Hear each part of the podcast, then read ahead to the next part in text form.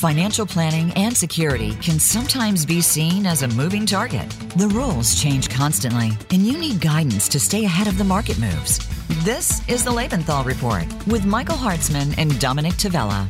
We'll break down the news, trends, and overall direction of the markets, telling you what may be coming next, investment opportunities, and what to avoid. Now, here are your hosts, Dominick Tavella and Michael Hartzman. All right, I'm Michael Hartzman. Today is Tuesday, March 1st, 2022. And I'm on, as always, with my partner, Dominick Tavella. How are you, Dominick, this evening? Uh, doing well, Mike. Doing well. Uh, all things being equal, uh, we're here another day in paradise and uh, looking forward to tonight's show. We have a lot of stuff to talk about. We we we we do, and and you know, Dom, we talked about the show's over a year old already, and and for the first half of the year last year, we talked a lot about the pandemic, where we started coming out of it, and it was really everyone's focus. But I, I have to tell you something: this war in Ukraine and the video coming out, it it just creates a cloud over over everything that I haven't really felt in a very long time, um, including the market. Eh, you know what, Mike? That the word pandemic might be the first time I've heard it today, where you couldn't get off the phone with a client or have a discussion with anybody in our industry without it being part of the calculation. Mm-hmm. How quickly was it going to be over? Where were the numbers today? When was the economy going to open up? Nobody cares, right? It's all about the videos that we're all watching, uh, the news, the headlines, and we had a little positive news last uh, week, uh, Thursday and Friday. It looked like uh, perhaps there'd be some negotiations. The market reacted accordingly. And then, of course, uh, the last two days have been really, really rough. And that's the other part of it, Dom. You almost feel guilty worrying about the market. Like we have a job to do, we have to protect clients' assets. Um, but real lives are being lost and, and, and destroyed and and you know and and and you feel like well well what we do is important but it's not as important as that. But it, like i said at the same token we have this job to do to protect clients assets amongst all this. Um, look at the end of the day that's what clients have us for and we're supposed to be uh, i dare say the word clinical but look at these things and not let the noise uh, get in the way of our decisions. On the other hand um, all that noise has real direct impact in how people spend their money, when they travel, where they go. Certainly, the price of energy affects everything from uh, gasoline in our cars to jet fuel to transportation. I think of a UPS or a, or a FedEx. So, all of this stuff has significant economic impact. And you wonder why the markets are this volatile there you go. It's it's the economic impact of even people slowing down their purchasing or changing their habits. Um, that ha- can have significant uh, economic impact. And the irony of it is that people are ready now to truly get back to normal without fear, without trepidation. Um, you know, in, in, the state of New York, they've lifted most of the mask rules. Um, As they have in most of the country now. Right right in New York City, if you're not vaccinated, you could go to a restaurant. I mean, things were really beginning to to feel like they were getting back to normal, and and and now this hang is hanging over our heads. And you know, this too shall pass. But in the meantime, um, it's a it's a still a lot of unknown that we're dealing with at the moment and you know mike people uh, and I, I, get this question all the time i'm sure you do as well you know how does this affect me? You know uh, it's going on in europe it's going on in ukraine and it's horrible to look at but how does it affect me? And so the question uh, I, I, rhetorically give back to the client is well have, have you changed your behavior? Like well yeah i don't want to spend any money i'm afraid. Well the minute you stop spending money somebody else doesn't have a job right? I mean, a contractor doesn't come in, or you don't buy the new car, or you don't get on an airplane, or you the economy. I won't say comes to a stop, but it certainly slows down, and that's the economic impact. That emotionally we change our spending pattern, and in, in the end, that change economic output. Right, and and and that's the that's the, the the worst thing to do was is to stop living and again we've talked a lot about this on this show people were mad. We talked about it last week about having their life put on hold for two years and and, and they want to start to live again. Um, Dom, tonight's guest is Greg Dahlman. He's a senior vice president and one of the partners at Dana Investments, one of our partners, um, one of the money managers that we work with. And um, you and I get inundated daily with commentary from really, really smart people. And Greg and his team are certainly among them.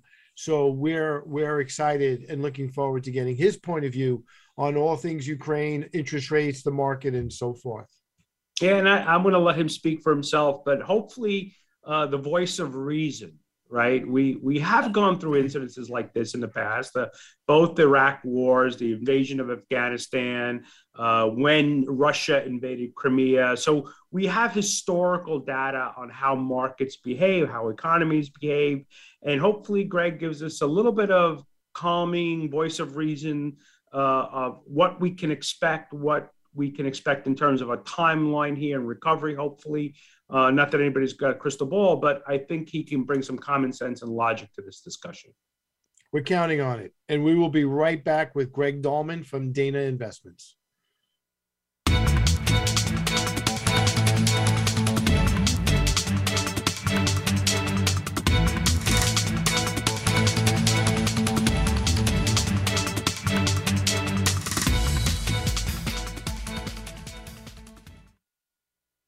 Become our friend on Facebook. Post your thoughts about our shows and network on our timeline. Visit facebook.com forward slash voice America.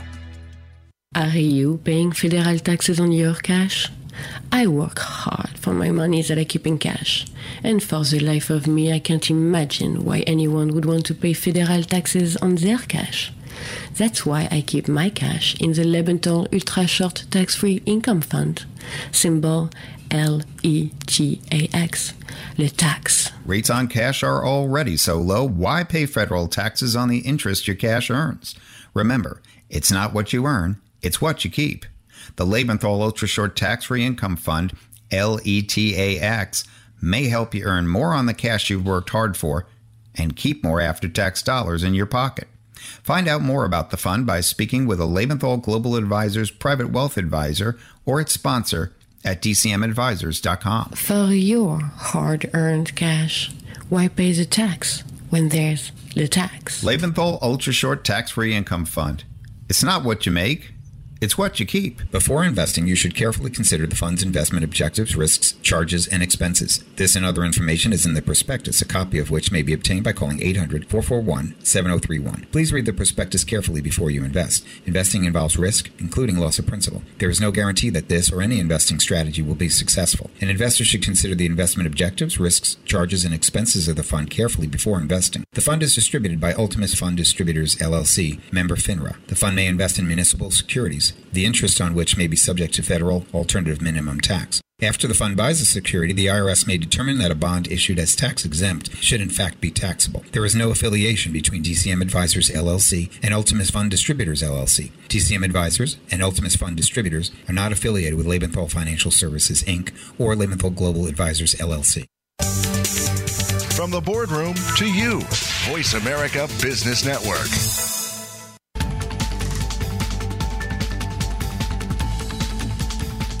You are listening to the Lebenthal Report. If you're listening to the show live, join in on our discussion with questions or comments at 1 866 472 5790. Again, that's 1 866 472 5790. You may also send an email to contact at lebenthal.com. Now, back to the Lebenthal Report. All right, I'm Michael Hartzman, back with my partner Dominick Tavella, and our special guest this evening, Greg Dahlman, Senior Vice President and partner at one of our money manager partners, Dana Investments. How are you, Greg? I'm doing fantastic. Thanks for having me on. Welcome aboard, Greg. Uh, looking forward to this discussion tonight. Thanks for being here. So, you know, Dom and I mentioned it uh, on on the open, and and last week in talking to clients I asked them a similar question. Dominick mentioned either Home Depot when you mentioned Target before the show. Comment that I would make to my clients is well, what's happening in Ukraine is tragic, and we pray for the people in Ukraine, but you're still going to not be able to get a table at an Italian restaurant on Long Island this weekend, right? I mean, people are still going out, they're still living their lives. and and that means the economy is still functioning. So, Greg, when you and your team look at this from from from the investment point of view, how much do you factor in the upheaval? And I don't want to minimize it by calling it headline risk, but but you can't take your ball off the long the long run, correct? Correct. And I guess I'd answer the question, guys. I don't want to minimize the suffering that's going on over there, but you know, Ukraine, Russia's the Russia's economy is the size of Spain. Okay, and so they're and when you look at the S and P's revenues and earnings, um, less than one percent of the S and P is tied to Russia. Um, so I think sometimes we have a tendency to react a little more emotionally than what really impacts good old fashioned earnings and revenues. I think when you take a look at it, the, the thing I look at is the, you know, there's a wall of worry going on right now with interest rates and the Fed and how does this global geopolitics impact the impact earnings in Europe and just the wall of worry just continues to grow as you well know. But the thing I look at that makes me very positive looking out is if you put yourself in a businessman's standpoint, um, what problem would you rather have? Would you rather have a demand problem or a supply problem? And right now, if you take a look at like autos, for example, we know that, you know, right now, if you try to, I have a friend that just tried to order a Cadillac Escalade and GM said, uh, we'd love to build you one, but it might take 18 months to get it. Uh, Brunswick, the boat company, is backed up. Uh, another company we follow called Polaris that makes ATVs um, has the they'll sell every vehicle they make for the next two years. So right now, I think corporate America, what's very positive is you know COVID created a bunch of supply chain issues and has made it difficult for companies to actually produce at the level of demand. But the underlying demand is very very strong. And as we talked about before, a company that a lot of people are familiar with that kind of puts the rubber to the road is Target, and everybody's familiar with what Target does. And if you take a look at it, Target's comps during COVID because they're one of the first big box open uh, retailers to be open. Their comps are up 20.9%. So, yeah, that's on a year over year basis. So, Wall Street thought ah, it's going to be really hard for them to beat that now, given that those numbers were already so high. Well, guess what? They reported this morning and their comps are up another 8.9%. So, what I think that really shows is the consumers flush with cash right now and they're willing to spend. And I think there's some logic to say that we've all spent a lot of our money on goods. Some people think that we're going to start to spend more money on services too, which I think is good because it'll help us see a broadening out of the economy from what we've seen before. So, Greg, uh, I mean, I know uh, Target's numbers were great. We talked in the past about Home Depot and Lowe's, and Nordstrom's numbers were fantastic as well. So that Absolutely. means the consumer right now is certainly spending, and it makes sense. They've been cooped up for two years. But what point do the headlines and the fear and the higher gas prices, at what point does the crossover where the consumer says, yeah, maybe I'm not, maybe I'll put off that expenditure, maybe I won't renovate the house, maybe I won't buy that new car, I'll wait a little while. When does that crossover happen and do you worry about it? Well, I think it's a really good question. I think one of the key things, and I think it's why you've got so much consternation about the Fed and where did they take interest rates. Um, you know, I mean, take a look at housing, for example. I mean, Dom, you're in Florida. The housing market down there is as hot as anything I've ever seen. Um, demand is off the charts. Why? There's a dearth of supply, and a lot of people want to be down want to be down there. Um, it's it's like that all over the place. I think COVID has changed the way some of us can live. A lot of us have realized, hey, we don't need to be in an office building. We can be somewhere else. So you've seen kind of a little bit of flight from people being wanting more space, and it's really had a big impact on the housing market.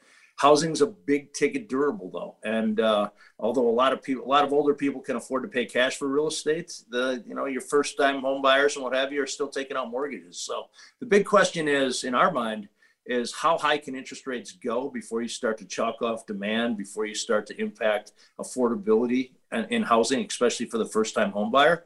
And I think we've seen asset prices go up so high, especially on the coasts. Uh, I've got my, I've got one son that lives in LA, another li- that lives in New York. Um, they both make six figures and can't afford to buy a house right now. So, you know, you guys in your part of the world, you understand it as well. Um, I, I, I think at this level, it's not an issue yet, but it's something that we definitely have to watch. But the good news is, is home prices, home demand so far, the latest numbers that came out in January, still very, very strong. I mean, this this economy is, I think, on much more of a solid um, foundation than I think a lot of people realize. And and speaking of interest rates, Greg, the predictions of how high and how many interest rate hikes we're going to have has been all over the place. And and now of course with with this war in Ukraine, the treasury is is is going the yields are going down, um, prices are going up. So does the Fed get some cover now? Does the Fed have to raise interest rates 50 basis points in March? Um, they're going to do something. I think that's a foregone conclusion.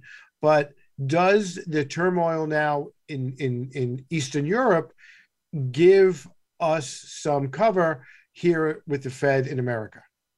You know, that's the $64,000 question. And I can tell you, our book of business, about 50% of what I do is talking to very sophisticated pension plans every single day. Um, the question on most of those people's minds is look, inflation is running hot. Um, you know, when you look backwards, there's a lot of arguments of should the Fed have moved quicker. Um, it, it, was a looking in hindsight. I think you look, you know, I would say the one thing government officials learned very well from 09 is they learned what works to keep to prevent a recession. And as you all know, we've seen an unprecedented amount of money uh, flow in from both the Fed stimulus and government stimulus. It's unprecedented, and it really put a safety net under a lot of people's spending power. It's a very good thing. The problem is with when you've got a supply, all these supply kinks because of COVID, uh, we now have an issue where demand is much much higher than supply. I think it's reasonable to think that some of that supply is going to get fixed as we start to fix these uh, supply chain kinks and logistics and transportation. Everybody's heard about how many boats are off the off the LA coast and what have you. But there's a few things that we're watching that are I don't think the Fed can easily. It's almost like pushing on a string. Um, talk to a lot of business people. I'm sure a lot of the folks on on this call that own a business. Um, it's very difficult to hire labor right now, and that's changing interest rates isn't something that you can easily solve by that.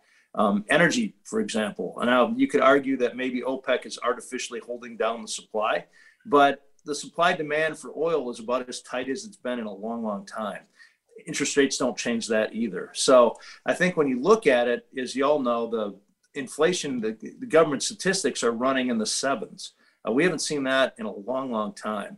And you know, the, the Fed has a dual mandate to try to have full employment and keep inflation and and uh, keep inflation down you know they've had a well-stated goal for quite a, for quite some time that they wanted inflation to go up. But i think there's a question of i think a lot of people i talk to at least is when you look at the price of gas i just talked to somebody in la this this morning gas is 575 a gallon in la they're not real happy about that. Um, food prices are going up. We all you know i just read the average price of housing is up 18% year over year. So there's a big question mark and nobody knows the answer to it is how high will the Fed need to raise to get inflation to a more moderate level? And I think that's one of the sixty-four thousand dollar questions of of uh, what plays out in the economy in the next eighteen months. Uh, but Craig, and, and I think you you kind of hit the nail on the head. The issue is not where interest rates are, in my opinion. And the, interest rates could go up by 100 basis points. It's not going to bring down the price of gasoline. It's not going to bring down the price of housing. A third of all new home purchases are 100% cash. They're not even using financing right. on that. So you have the Fed on one side that that is going to try to slow this economy down, but short of stopping it, which puts us into a recession, how much real leverage does the Federal Reserve have here? Yeah, it's it's a great question. I mean, if you take a look at history, inflation, moderate levels of inflation are actually good for S and P like companies.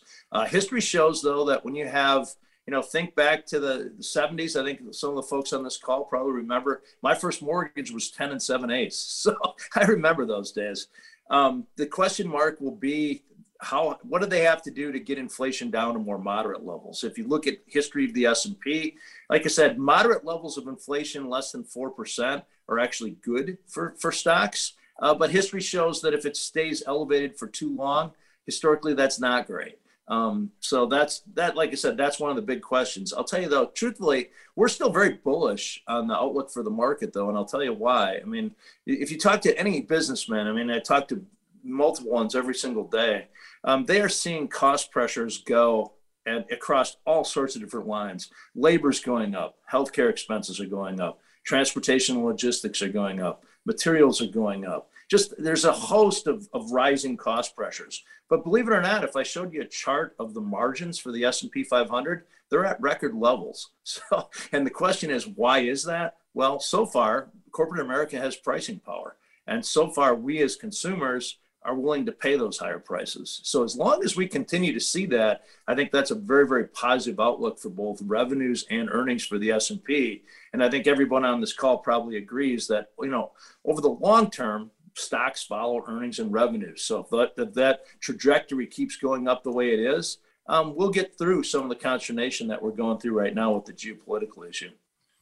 Greg, I just want to put a bow on the on the on the conversation about interest rates and oil and inflation because one of the things that always frustrates me is as the price of oil goes up, that's a drag on the economy just by itself, right?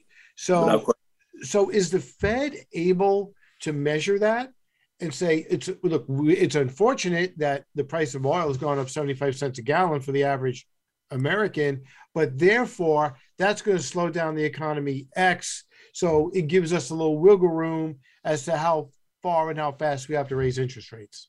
Right. I think yeah, there's definitely an argument to be made there. Um, you know, I, I shouldn't, I can't name specific companies unless I get their permission, but there's a couple of big name Wall Street companies that have come out and said, look, if oil stays at above 100 $100 a barrel like it is at right now, I think it closed to like 105 today.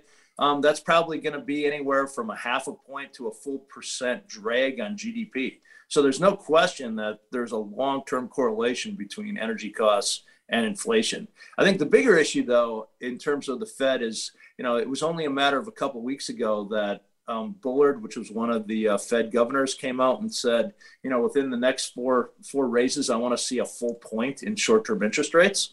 Um, so the the Wall Street suddenly went from having we're never going to do 50 basis points starting out to it was almost i think the probability got up to above 80% just a couple of weeks ago now we're back down below that and i think and i think that's rational because while our economy has less exposure to uh, to russia um, our economy is is dependent on Europe. We do a lot of trade with Europe, and I think it's reasonable to think that if you put yourself in Europe right now, um, what's happening over there and what's going on. And I think the one thing we know with certain is um, the Europeans are suddenly starting to get real about defense spending. I think one of the things I found most interesting this week is Germany committed to an extra 120 billion in defense spending. That's new information that we haven't heard before. So, you know, and you can see how that's going to ripple through and have, have an effect on a lot of different industries. And, and the effect of energy, right? I mean, we're, if we want to cry about four and five dollars a gallon here, it's double that number in Europe on the absolutely. Uh, and so the energy impact on them is substantially greater than it is here. So, do you guys have an opinion US based investing versus global? Are you more still centric on the US? Are you more positive on the US? Well, to tell you the truth, Dom, I've, I've always been more of a fan of the US, and it's because I mean, I think most people have heard of ESG, environmental, social, and governance. And the G part has always, I mean, I got my CFA in 1992. okay. And the G part, I would rather have a company, uh, have exposure to a company with US based GAAP that has a watchdog looking over them, that has governance, that has a rule of law, has all the different protections that we as American investors uh, benefit from, that you don't necessarily have those protections overseas. Um, for anybody that's invested in Chinese internet stocks for a while, for example, Alibaba and Tencent and some of those others, I mean, they were moonshots a couple of years ago, but as you've seen, there's been a lot of regulation coming on, a lot of hard, um, very hard handed tactics by the Chinese government. And some of those stocks are down 80, 90%. So I've always been a fan of if you can get the rule of law and the, the governance that you get with a U.S. company. And as you know, you know, over almost 50% of S&P revenues are overseas. So I've always told investors that to me, you can play the overseas game, especially with a lot of the high quality FANG stocks being, you know, take a look at how much overseas business Apple, Microsoft, Google, and what have you do. We get to benefit from what's going on overseas, but we also get US governance, which I'll take all day long. We, I think we agree on on that, and I think um, Dom, correct me if I'm wrong. I think we've lightened up our international exposure just recently, so we're in your camp.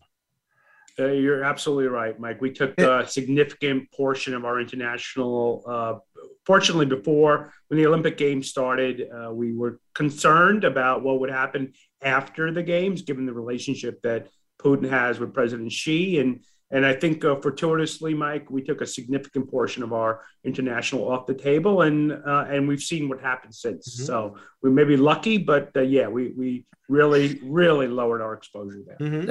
Now I'll tell you guys something that I the conversation I have with a lot of my pension clients almost every single week is you know on this discussion of international versus the U.S. If you take a look at the the PE, which is what a lot of financial professionals look at uh, there's no question that the PE of the MSCI All World it's currently just less than 14 times, whereas the S&P is 19 times. So there's an argument amongst a lot of investors that, gee, foreign investor, foreign stocks are cheaper, so maybe I should go that direction.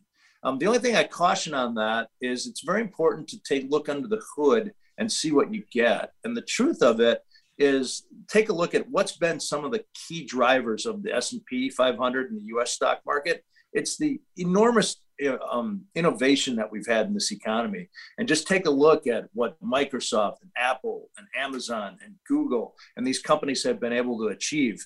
Um, if you take a look at the percent of tech, tech is in the S&P, for example, last time I checked is over 28% of the S&P tech in the European indexes is less than 14 times. So for those that look at the at foreign indices and say, gee, maybe these are cheaper, well, there's a lot European indices are a lot more cyclical than the US. The US has a lot of great growth companies that have enormous moats around them that have fantastic long-term outlooks.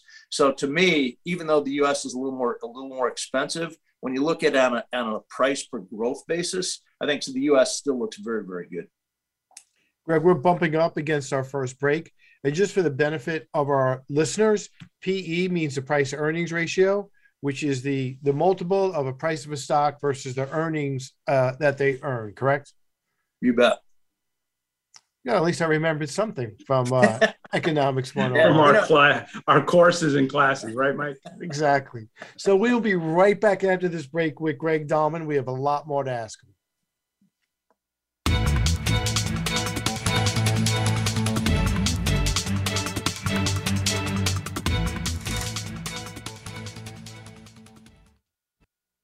Follow us on Twitter at VoiceAmericaTRN. Get the lowdown on guests, new shows, and your favorites. That's VoiceAmericaTRN. When you're thinking about where to park your cash, for over 30 years in the business, I've been a fan of funds like the Lebenthal Ultra Short Tax Free Income Fund. It's managed for cash and designed so the interest income you receive is free from federal taxes. And who doesn't love paying less taxes? Mike, generating interest that's free from federal taxes is appealing.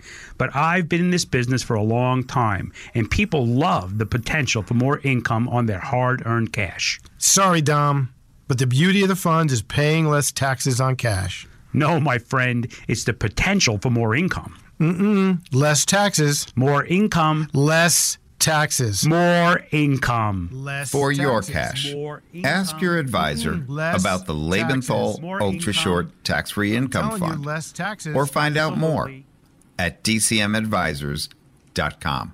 Well, Dom, one thing I know we agree on it's not what you earn, it's what you keep. Lebenthal Ultra Short Tax Free Income Fund. Symbol L Before investing, you should carefully consider the fund's investment objectives, risks, charges, and expenses. This and other information is in the prospectus, a copy of which may be obtained by calling 800 441 7031. Please read the prospectus carefully before you invest. Investing involves risk, including loss of principal. There is no guarantee that this or any investing strategy will be successful. An investor should consider the investment objectives, risks, charges, and expenses of the fund carefully before investing. The fund is distributed by Ultimus Fund Distributors, LLC, member FINRA. The fund may invest in municipal securities the interest on which may be subject to federal alternative minimum tax. After the fund buys a security, the IRS may determine that a bond issued as tax exempt should in fact be taxable. There is no affiliation between DCM Advisors LLC and Ultimus Fund Distributors LLC. DCM Advisors and Ultimus Fund Distributors are not affiliated with Lebenthal Financial Services Inc. or Lebenthal Global Advisors LLC.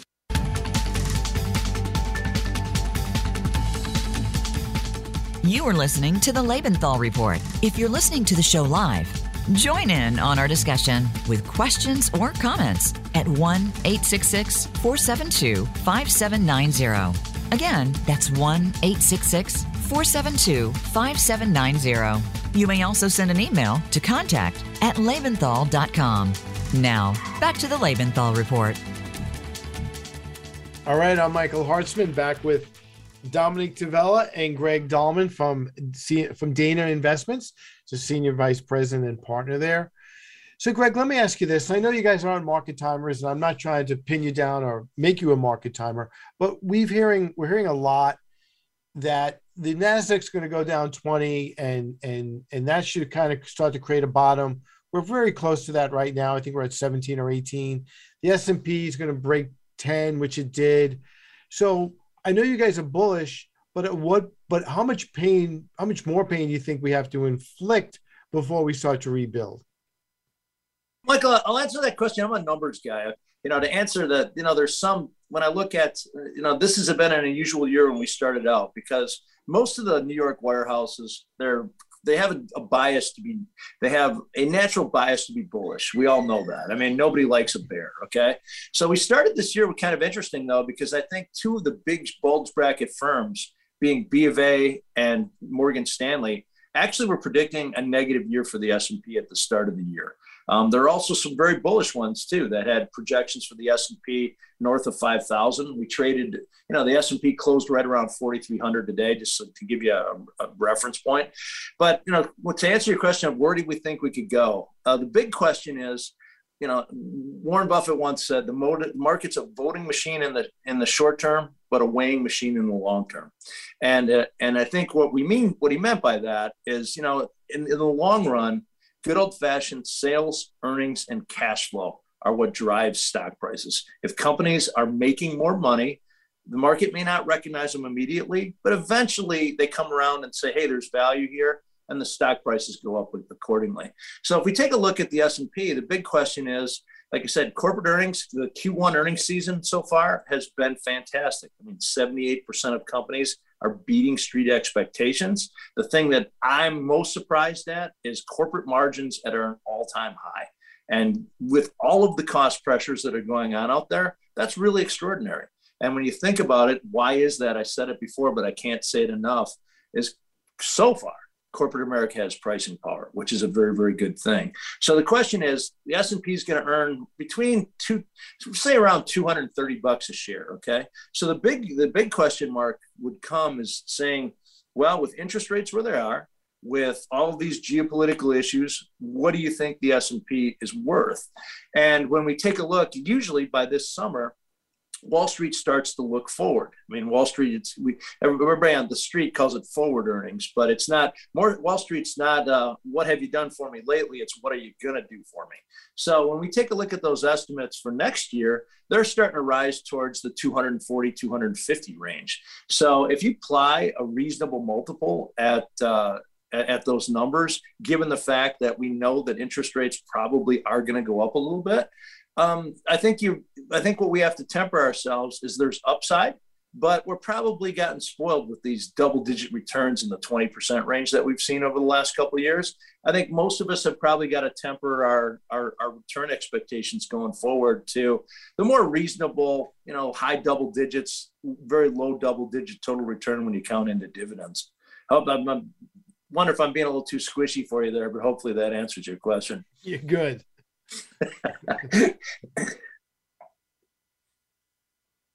Dom. Dom's frozen. yeah, looks like he's... I, I know Dom wanted to ask you about the banks. So I want to sure. steal his thunder, but he'll he may have to uh, log back on. So the banks got killed today. I guess that was a result of of the treasuries, you know, pricing pressure there and the yields coming down. So, what what's your opinion on the banks, the big banks, the small banks, the community banks? Where where do you guys fall in line? Sure, that's a great question. I mean, if you take a look at it, I mean, how do how, do, how does a bank make money? A bank lends takes money in short term, borrows short, lends long, right? So it's pretty logical to say that. So the key the key business model driving points of bank earnings are what are interest spreads between what they're paying for their money and what they're lending it out for, and what are their credit losses. Now, the news on the credit loss, as you all know, corporate America is flush with cash. Consumers are flush with cash.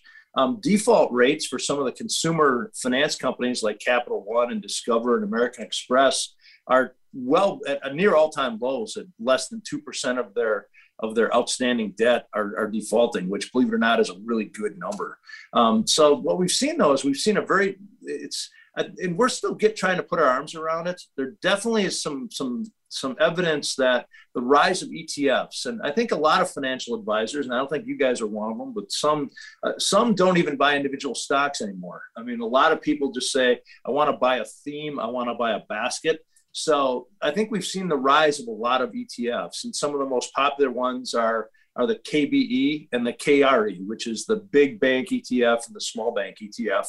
There's been kind of a real a one kind of a logic of you can almost you can almost gauge for certain when the 10-year treasury is rising um, bank stocks have been going up when the 10-year treasury goes down bank stocks have been going down. Why? Because the market's worried about, well, what's that going to do to a company's net interest margin, which is really the key number that drives the profitability of a bank.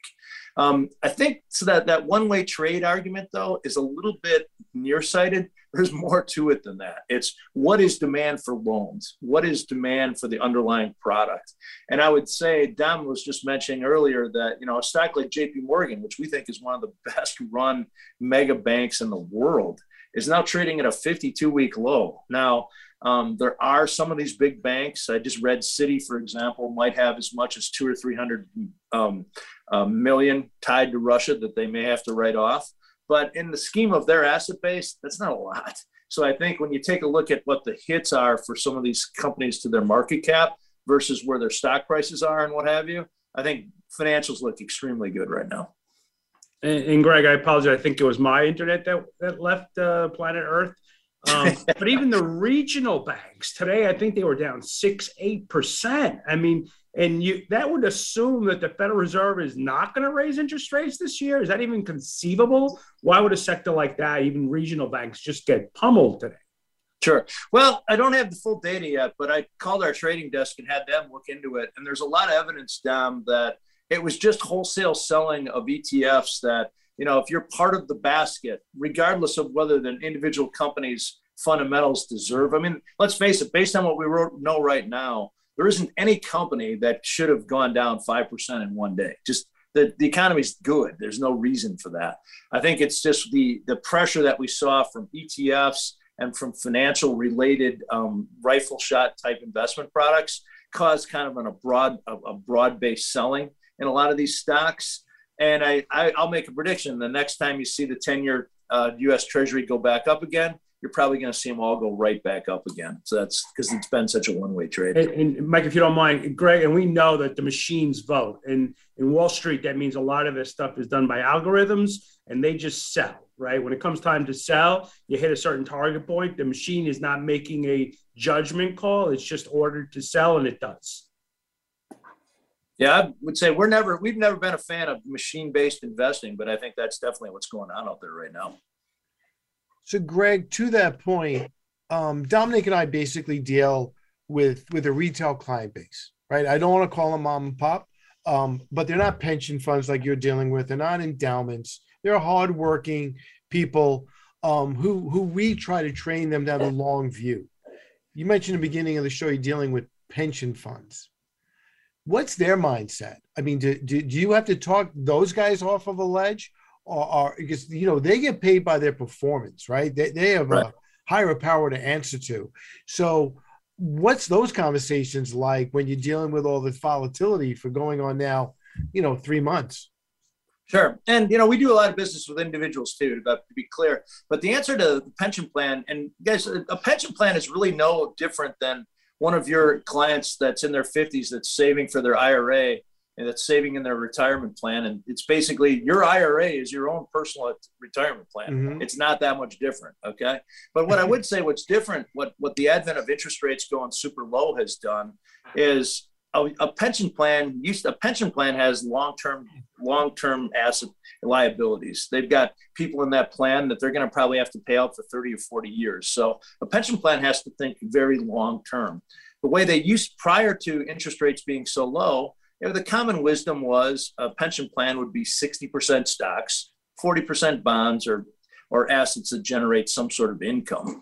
Um, I would tell you that in the last five to 10 years, with interest rates being so low, I don't know a plan that's 60 40. In fact, I think the institutional world would tell you that the 60 40 plan is dead. And I think a lot of individuals have kind of gone that same direction. Is I don't know many individuals that when interest rates were zero were real excited about investing in bonds. It was hard to earn a, a return, especially when you're losing money in purchasing power. I think the key issue now, though, is that you know for example, there's some you can buy an investment grade bond right now with, with a two percent uh, with a two year duration at almost four percent. So interest rates have gone up quite a bit, and I think what that's going to do is it's going to change some of the mentality of of the pension world. And if they can get a more certain return with less risk as rates go up, I think it's logical to see that you're going to see some of that money start to flow from riskier asset classes more towards fixed income. But then again, take a look at where inflation is. And with inflation at seven and a half, even with the 10 year treasury at, at 2%, um, there's still a big gap there. So we've got a long way to go. You know, Greg, I'm glad I'm glad you used the word income generating investments as opposed to just bonds. You guys have a terrific dividend portfolio. And we've seen really high quality companies raise their dividends today. Home Depot comes to mind. Um, talk to us about the power of dividends in a, in a portfolio.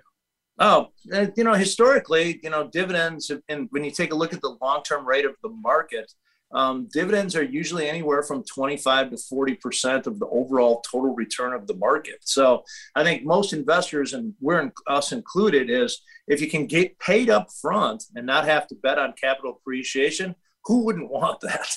okay. So I think a number that I, I, just was talking about this morning with part of my team that I think is another very, very solid underpinning of the market is it's not just the American consumer that's flush with cash, it's corporate America. Right now, I just read a great report from UBS that basically was noting that corporate America has three and a half trillion dollars on their on their balance sheet right now. And as some of these risks start to dissipate from COVID and what have you, I think you're going to start to see what's corporate America going to do with that. And the thing that we're that this comes back to the ESG and the governance is what I think is important is is pay attention to companies that can use that balance sheet as a way to benefit their shareholders. And how can they do that? Well, they can pay dividends and they can pay rising dividends. They can do M&A activity that helps grow their business long term and adds long-term value to their company they can buy back stock. And you know, the key thing is, is I think one thing that's I find kind of interesting. I'm sure you guys will agree, is stocks are the only thing I can name that when the price goes down, the average person wants less of them. Um, you know, historically, when prices go down, you should want more of something. You know, I, I'm a curler and I was curling at my Milwaukee Curling Club last night. And a guy that's in his 50s was lamenting about how ugly the market's been, in his opinion. And I said to him, I said, How long do you have to before you retire? And he goes, Well, I'm not going to retire for another 15 years.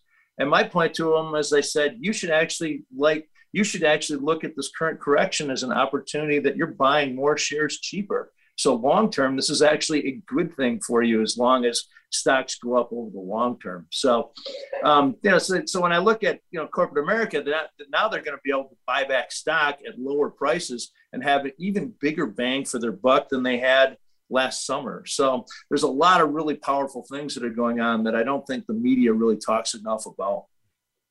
You know, there there are two things I would say to a client, and and one of them is, well, if you love the stock at at, at 50, you're going to adore it at, at at 25, right? You're going to want to buy more of it at 25. And you're right, there's always this disconnect.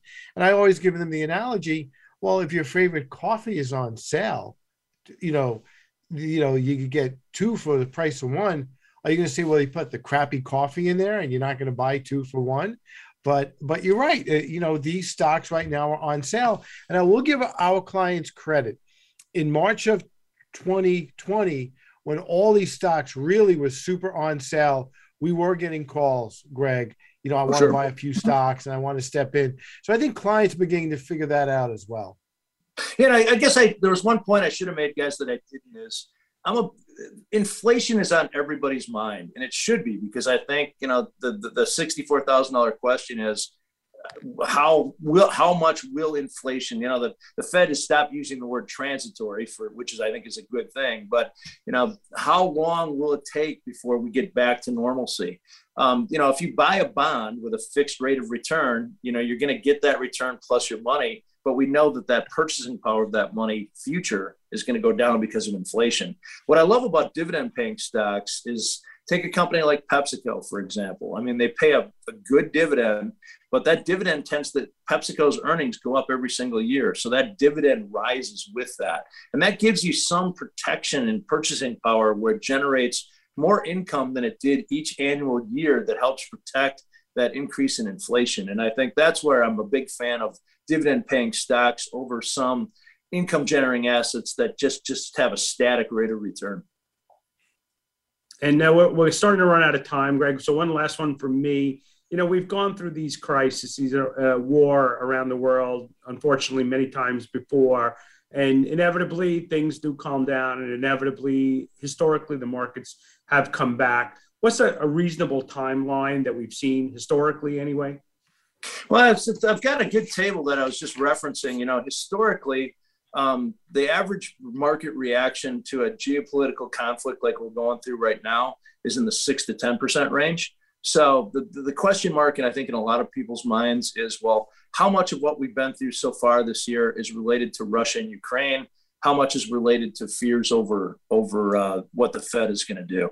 It's a little bit of both, and I don't think anybody has a rifle shot clear answer as to what percent each is. But I think it's reasonable to think that unless we get the very worst case scenario where Russia fights back and uses energy as a weapon, uses industrial metals as a weapon, um, to fight back against the sanctions, which could set, certainly have, you know, far-reaching geopolitical concern, um, impacts. As long as that doesn't happen, I would guess that sometime by this summer, the markets will get past what we're dealing with right now, get back to good old-fashioned growth and earnings and cash flow and revenues, and then juxtapose that back to the Fed. But as you guys have said a couple times on this call or privately with clients that I've, I've heard you talk to, is you know interest rates go up because the economy's good and the economy is still on extremely good footing and i think that's the reason that um, we all you know we'll, it's never fun to go through these type of corrections but we get through them um, the average market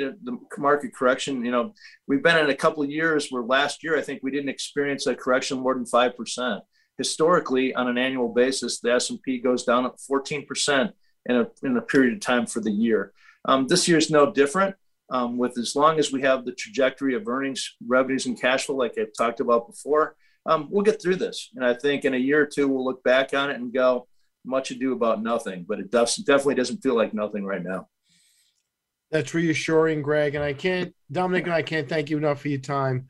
But unfortunately, we are out of it this evening. Well, very good. Appreciate the time, guys, and have a great day. Greg, uh, thank you again. And thanks for the voice of reason. You bet. We'll be right back. The business community's first choice in Internet Talk Radio, Voice America Business Network. Small businesses are in trouble, and it didn't just start with COVID 19. From the recession several years ago to the revolution of e commerce giants more recently, small businesses are getting hit hard and need to come back. Tune in to Business Buzz and Business Watch. It's two shows in one, hosted by Frank Hellring. We'll help your small business bounce back with best practices, guest experts, and resources that you can use to strengthen your small business. Listen Wednesdays at 10 a.m. Pacific and 1 p.m. Eastern on Voice America Business. The latest business information is made simple with the Voice America Business Network. The professionals in the business world bring you live talk radio shows featuring an array of business topics, strategies for building wealth, sales and marketing, stock trading, investing, and business technology. Voice America Business hosts are professionals in their fields and bring to the airwaves weekly business discussions that offer up to date information, advice, and education. The Voice America Business Network, the bottom line in business talk. Are you ready to hear from investors and get insight on different asset classes? Join host Troy Eckard for the program Talk with the Texan Money and Life. Troy works with high net worth investors and is ready to bring you the secrets he's learned in his 35 years of alternative investment experience, along with his guest experts. If you want value, you'll need to listen in live every Monday at 5 p.m. Eastern Time and 2 p.m. Pacific Time on the Voice America Business Channel. From the boardroom to you, Voice America Business Network.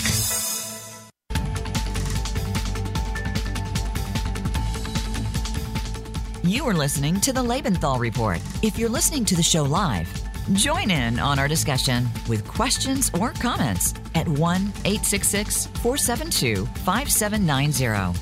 Again, that's 1 866 472 5790. You may also send an email to contact at lebenthal.com. Now, back to the Lebenthal Report. All right, I'm Michael Hartzman back with Dominick Tavella.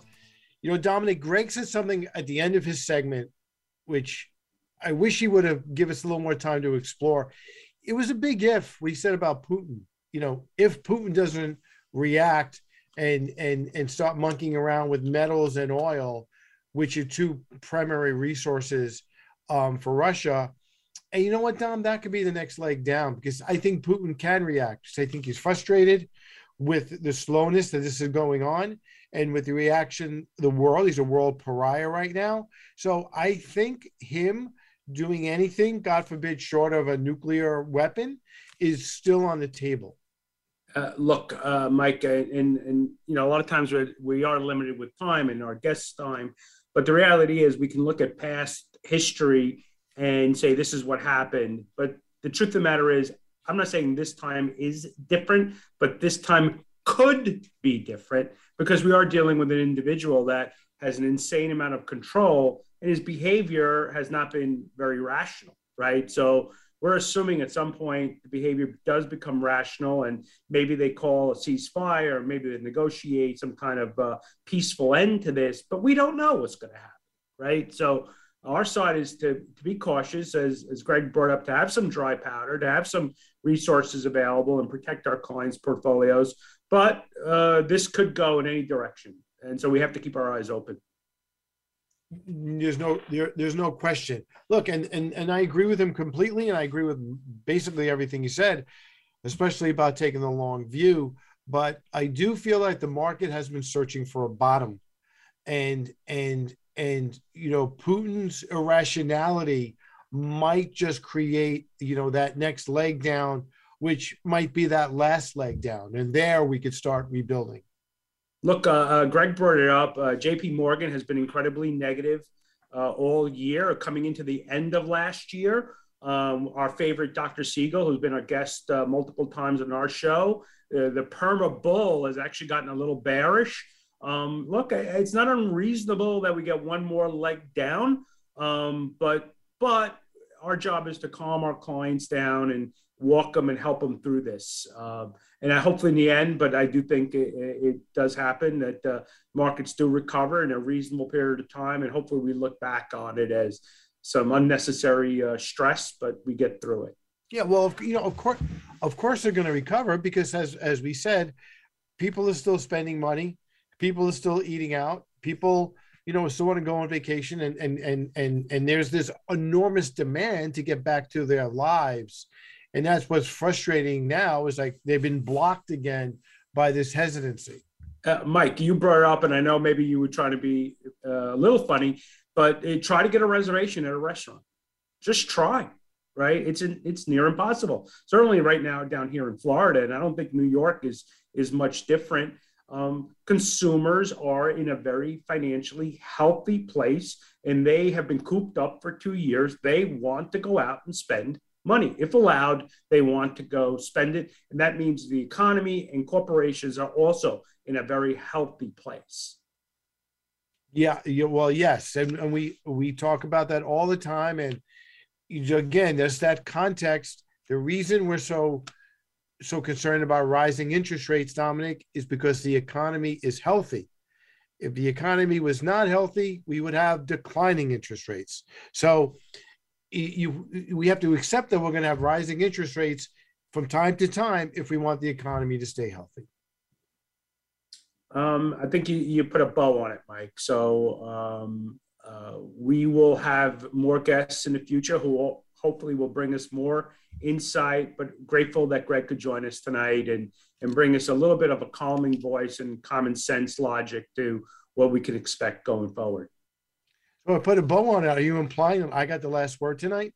I'm going to leave it up to you, Mike. Thank you. well, on that note, I'm gonna I'm gonna take the win, and we will be back with our show next week. Good night, all. Have a good night, everybody.